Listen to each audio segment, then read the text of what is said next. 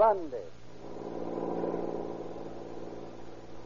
San Diego police calling all cars, attention all cars. Broadcast 172. Be on the lookout for two men described as soldiers. Last seen driving Dodge touring car. One man has a East, boy. Thought to be heading for Mexican border. These men are killers, that's all.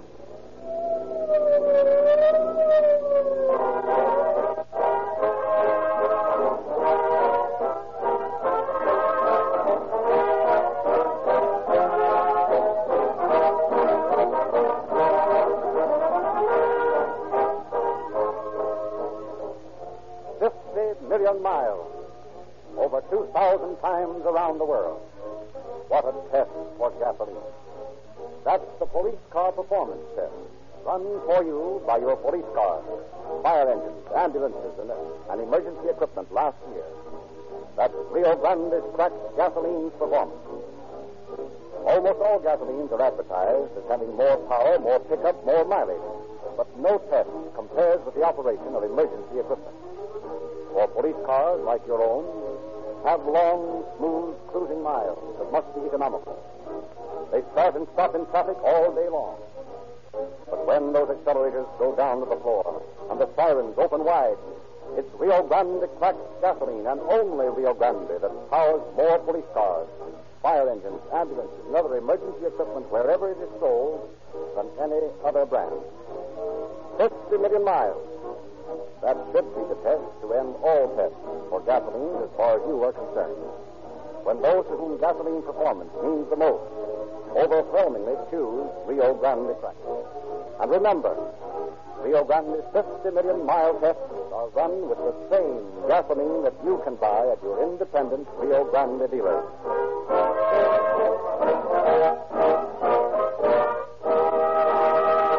Tonight it is our pleasure to present Captain Harry J. Kelly, Chief of Detectives of the San Diego Police Department. Captain Kelly. Good evening. The case you will hear tonight is an excellent example of what happens when human beings make the mistake of taking the first step on the wrong side of the law. One small thing leads to another until the final and costliest error is made. That of taking another human's life. The men who found themselves assigned to the job of running a criminals in tonight's story down discovered that they had bitten off almost more than they could chew. It was more than a tough job. It was a seeming impossibility. However, because part of their early training in the importance of hanging on to a clue, no matter how thin it may seem, these officers managed to push aside the obstacles in their way and eventually accomplish the impossible, that of bringing the men back to face justice. It was a long chase and a hard one, but it proved very definitely that in a final analysis, crime is a poor paying business.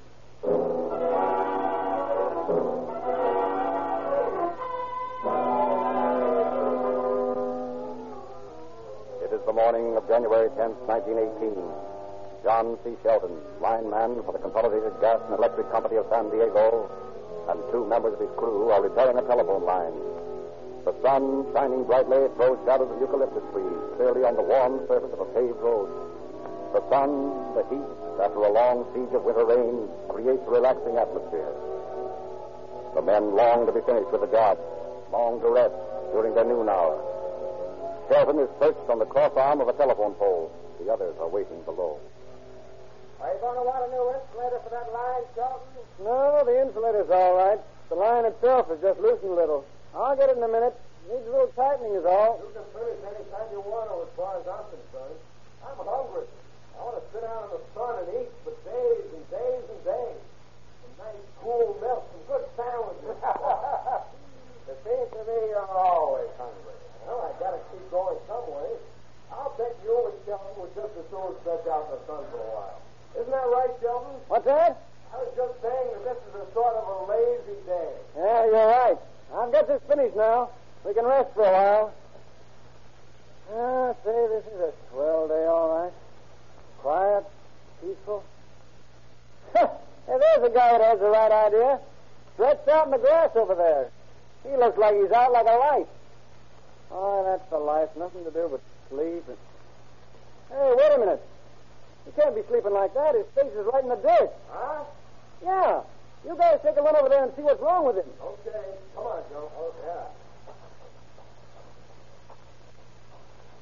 Yeah, there he is guy's dead. There's a hole in the back of his head. Ooh. You better call the police, Shelton. Yeah. When, when will I tap this wire and see if I can get through a, a line into police headquarters?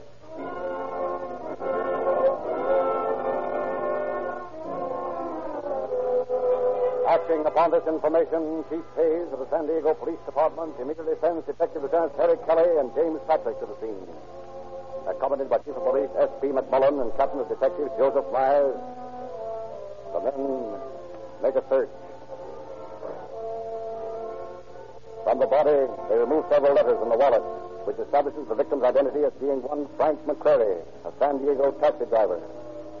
Tire marks show where a car has been driven off the road, stopped, turned around, headed back on the highway going east. And slim as this lead seems, Myers and Kerr decide to follow the track. Others finish the investigation of the murder scene, then return to headquarters. The first move is to check on McCrary's actions as far as possible, and accordingly, Sergeant Joseph Lopez is assigned the task. His initial step is to interrogate a cab driver, friend of McCrary. Is your name registered? Yeah, but if you're a salesman, you're wasting your time. I'm very busy. Now, My wait just a minute. I'm sorry that you're busy, but I'll have to take some of your time. I would be interested in anything. Say, wait a minute, will you? I'm from the police, Detective Lopez, and I'm going to ask you some questions. Oh. Oh, I'm sorry, sir. Uh, are you sure you have the right place? I'm sure I didn't do nothing. you just calm down for a minute, I'll tell you what I want. I want to ask you some questions about Frank McCrary. You know him? Frank McCrary. Oh, yes, I know Frank McCrary. Has he gotten into trouble?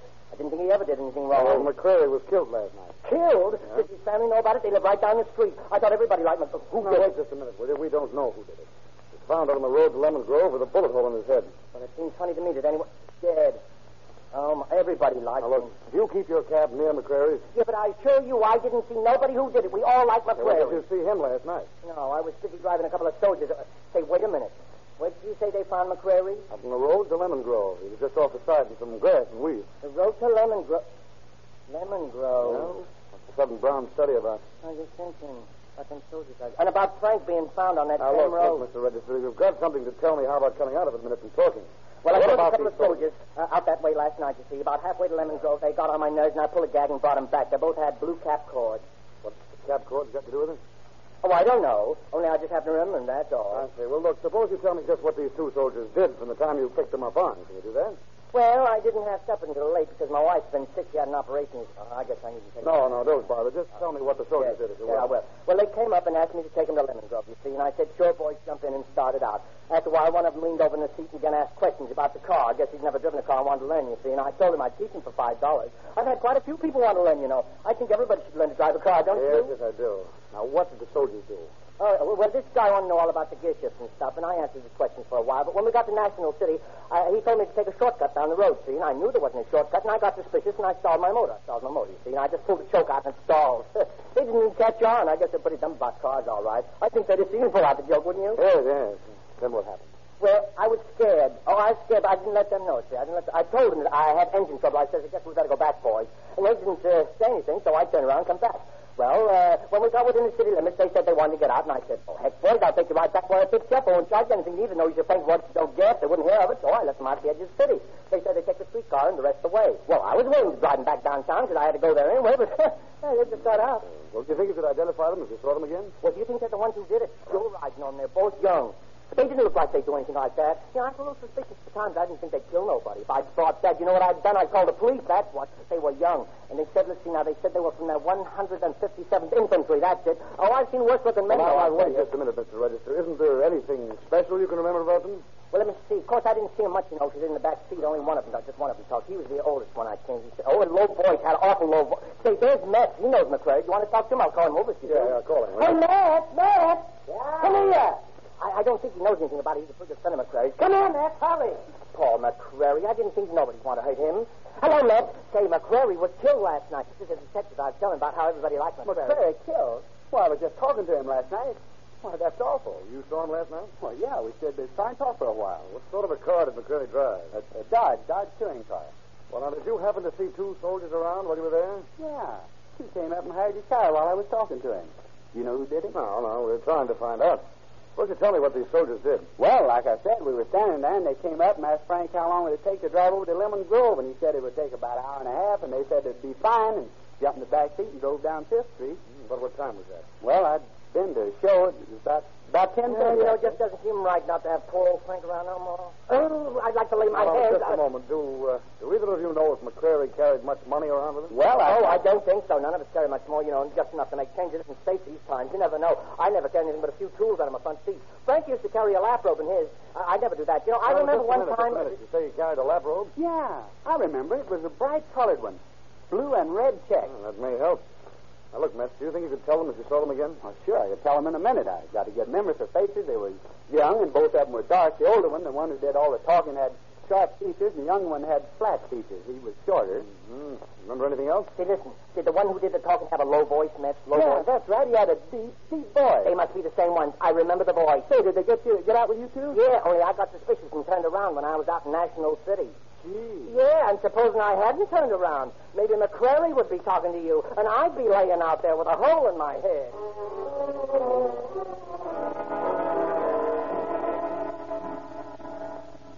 A short time later, Myers and Kelly, who were heading east on the road where McCrary was found, called their office in San Diego. Learn what has been discovered there. Learn that the two men they are following are soldiers. One with an exceptionally low-pitched voice. That they are traveling in a Dodge touring car. Learn of the brightly colored lap robe. With these clues, they continue along the road takes to the suspect, which leads to Imperial Valley. Pick up more bits of information.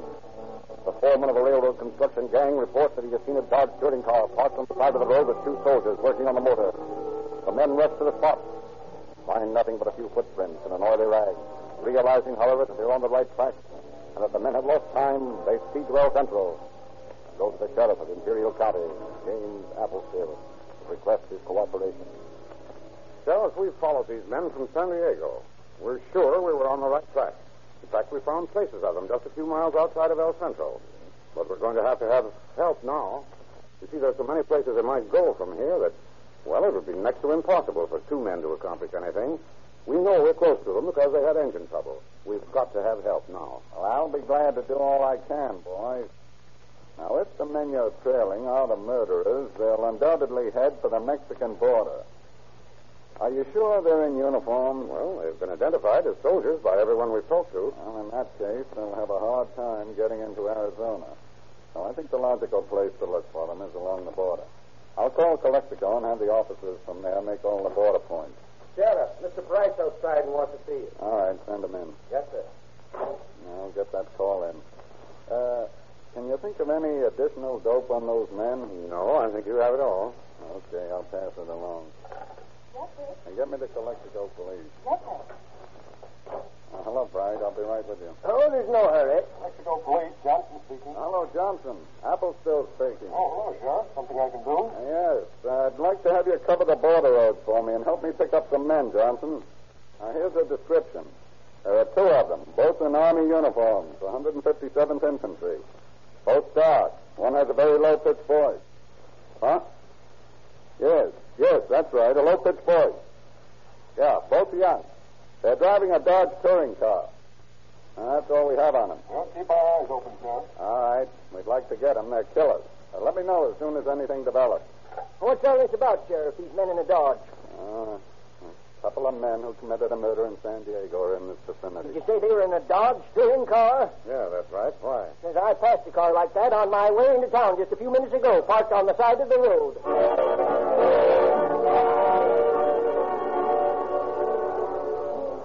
Following up this bit of unexpected information, Captain Myers and Detective Kelly, led by Bright, are soon examining the car, which is a ruin. A brightly colored lap robe positively identifies it as belonging to McCrary. The spot where it is found is only a few hundred yards from the international border, which is unguarded at this point. But one conclusion is left. The fugitives have crossed the border into the Republic of Mexico. After a short conference, Myers and Kelly decide to continue after them personally. Hurried plans are made, and Deputy Sheriff Henry Gonzalez, well known along the border, is summoned. Gonzalez, you probably know better than we do what we're going to get into down there. The, uh, no. Well, from now on, everything depends on luck. We may get help from the officials, and we may not. No matter what happens, we're going to do everything we can to get those men. See, see, I will do everything I can to help.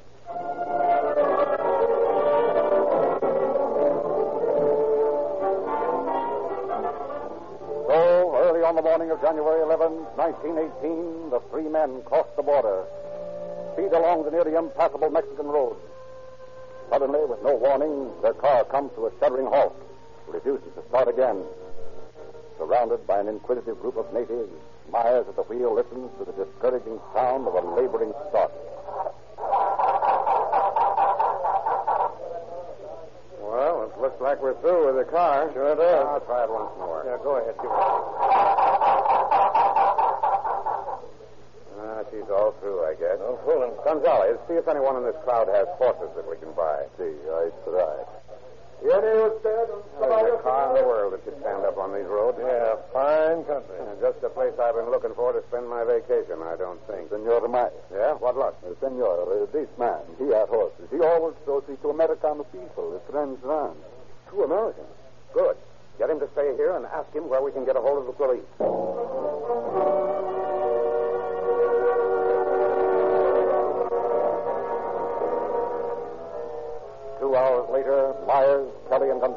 Accompanied by a group of Mexican police, are within two miles of the ranch where the fugitives have been seen.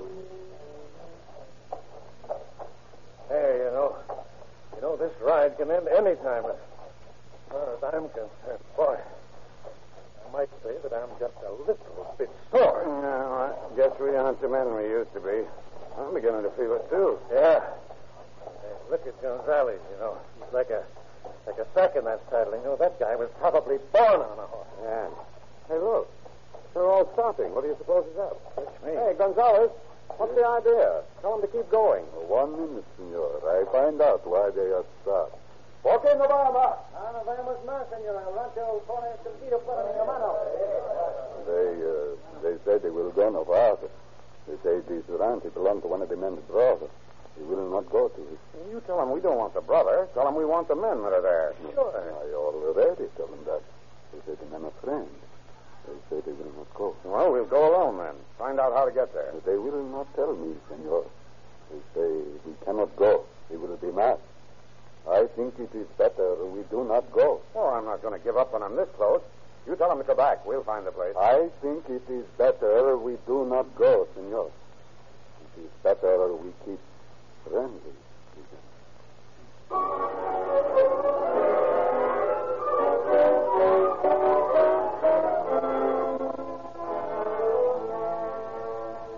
Balked at every turn, Myers and Kelly once again find themselves left with no choice but to return to Mexicali. But arriving there, they find news. The foreman, who earlier had tipped Gonzalez off as to the whereabouts of the suspects, claims that less than an hour after Myers and Kelly had left for the ranch, the two soldiers had appeared in Mexicali. But they apparently had discovered the fact that they were being followed and had left immediately. Realizing this makes matters even worse than before, the two detectives first checked with the Mexican military commander of the district of Baja California, Governor Esteban Cantu, who promises to have all his posts keep a lookout for the criminals. Then called San Diego to inform Chief Hayes of their progress. And here they receive their second piece of news within the day when Chief Hayes orders them back to San Diego. Says he has uncovered new evidence as to the identity of the wanted men. Accordingly, Myers and Kelly make the drive back to San Diego. Find that from a list of army deserters, two men and pictures of two more men answering the description of the murderers are being held for identification. The first two are released after being faced by Metz and Register, the cab drivers. But when they are shown the pictures of the other two, These are the two. These are the ones who took the ride with me. They're the same ones, only I got suspicions and I came back. I remember this one. He's the one that told me to go down that street. He's the one that had the low voice. And he's the one that asked me all about the gear shift. I thought it was funny at the time, too. Are they the ones who killed McCrary? Where are they, if I could just lay my Now, wait a minute, wait a minute. Let Metz have a look at it. These are the ones, all right. Remember I told you one had sharp features? Yeah. Yeah, well, this is him. He's the one that had the deep voice. This other one has flat features, just like I said. They're the ones that drove away with McCrary that night, and I'm sure of it. Fine. Well, that's about all you can do for us now. We want to get in touch with you later, so don't leave town unless you let us know. We'll call on you when we need you. Goodbye. so long. I told you I had the right you're to right, all the time on that. I. Now, Kelly, you go out to Camp Kearney.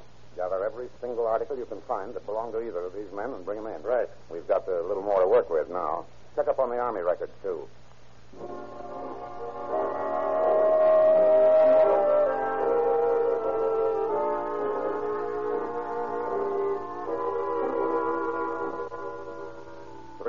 Later, the officer returned.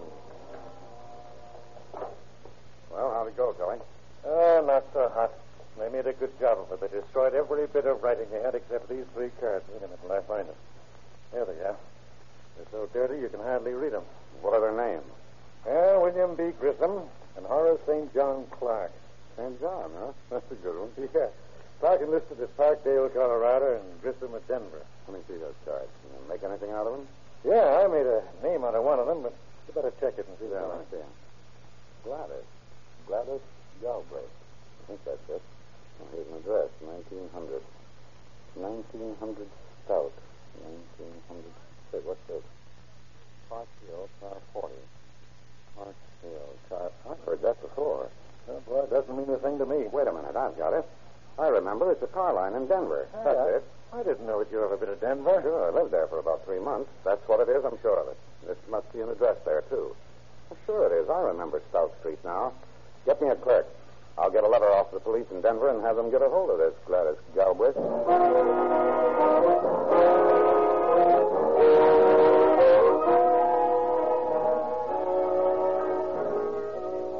The Denver police, on receipt of the letter, go to work at once.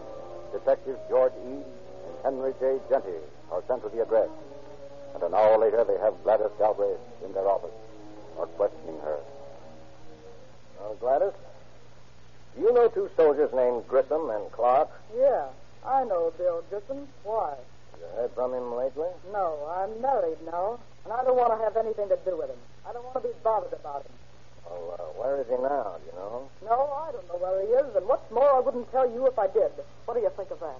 Well, if you don't know where he is, you can't help it. That's right. Can I go now? Sure, you can go. Thanks. What's the idea, Ede? She knows more than she's telling. I know that. We're going to keep our eyes on her and watch her mail. She thinks we're through with her. She'll be natural. You know, she'll keep on doing the things she usually does. Oh, I get it. And I'm just the boy to do it. So long.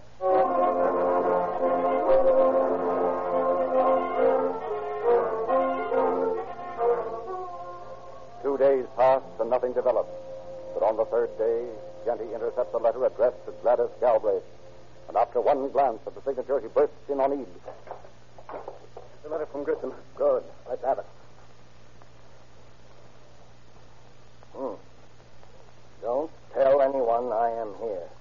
My life wouldn't be worth a dime if you did. I am working at the John Smith Ranch, 12 miles from Fountain. Listen to this. Come to Fountain on Tuesday. We'll meet you there, and we'll have the ranch payroll. We'll go to Mexico. I'll meet you at the corner of Third and Mill Street. Well, Genty, something tells me you and I are due for a little trip to the corner of Third and Mill Street and Fountain.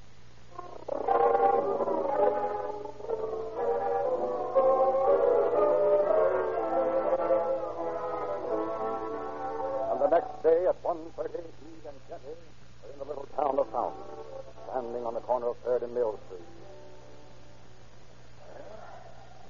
Nice, quiet little town, eh? Yeah. How are we supposed to pick out these guys when there isn't anybody on the street? Well, there's no danger of any false arrest. That's one thing. Hey, don't look now. But I think our men are walking this way. One of them's looking around as if he's expecting somebody. Let's just slip around the corner here and see if they stop.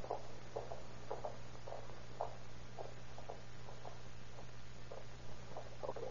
It's far enough. Let's stop. Come on. Hello, boys.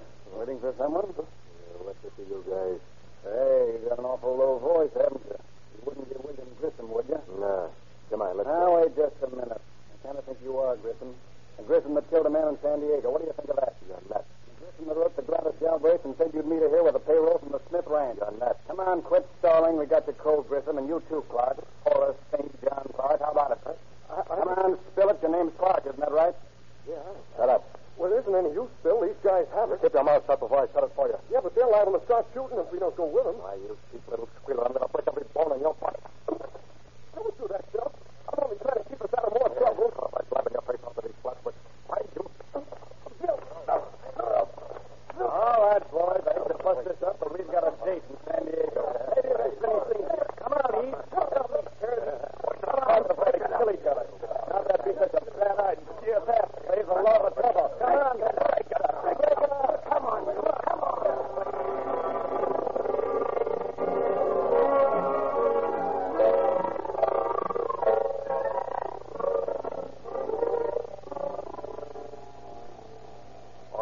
16, 1918, Grissom was found guilty by the General Court Martial Board at Camp Kearney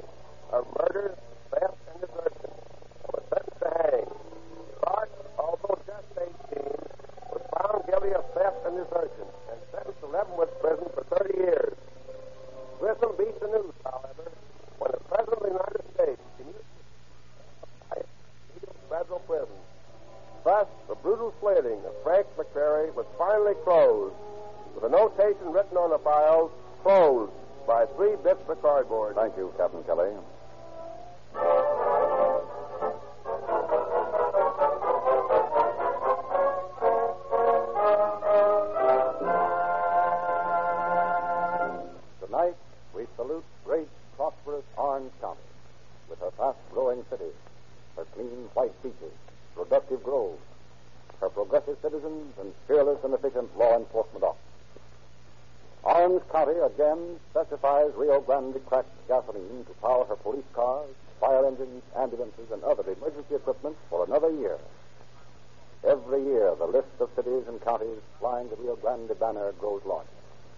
Oakland, Berkeley, Marysville, Fresno, Santa Barbara, Los Angeles, Pasadena, Monterey Park, San Diego County, Maricopa County, Coconino County, Arizona, and many, many other cities and counties specify Rio Grande cracked gasoline for its all-inclusive qualities of police car performance.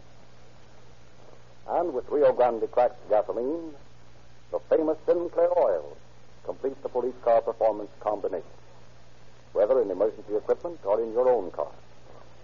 De-waxed, de-jellied, super-refined Sinclair is sold in 45 countries of the world for the finest lubrication of automobile, airplane, railway, and industrial motors. When you ask for Sinclair oil or Rio Grande cracked gasoline, ask your independent Rio Grande dealer for a copy of the new issue of Calling All Cars News, with latest radio and movie gossip, photographs of screen stars, featured articles, star interviews, and many interesting news stories. Make it a point to drive into an independent Rio Grande service station tomorrow and get police car performance in your own car.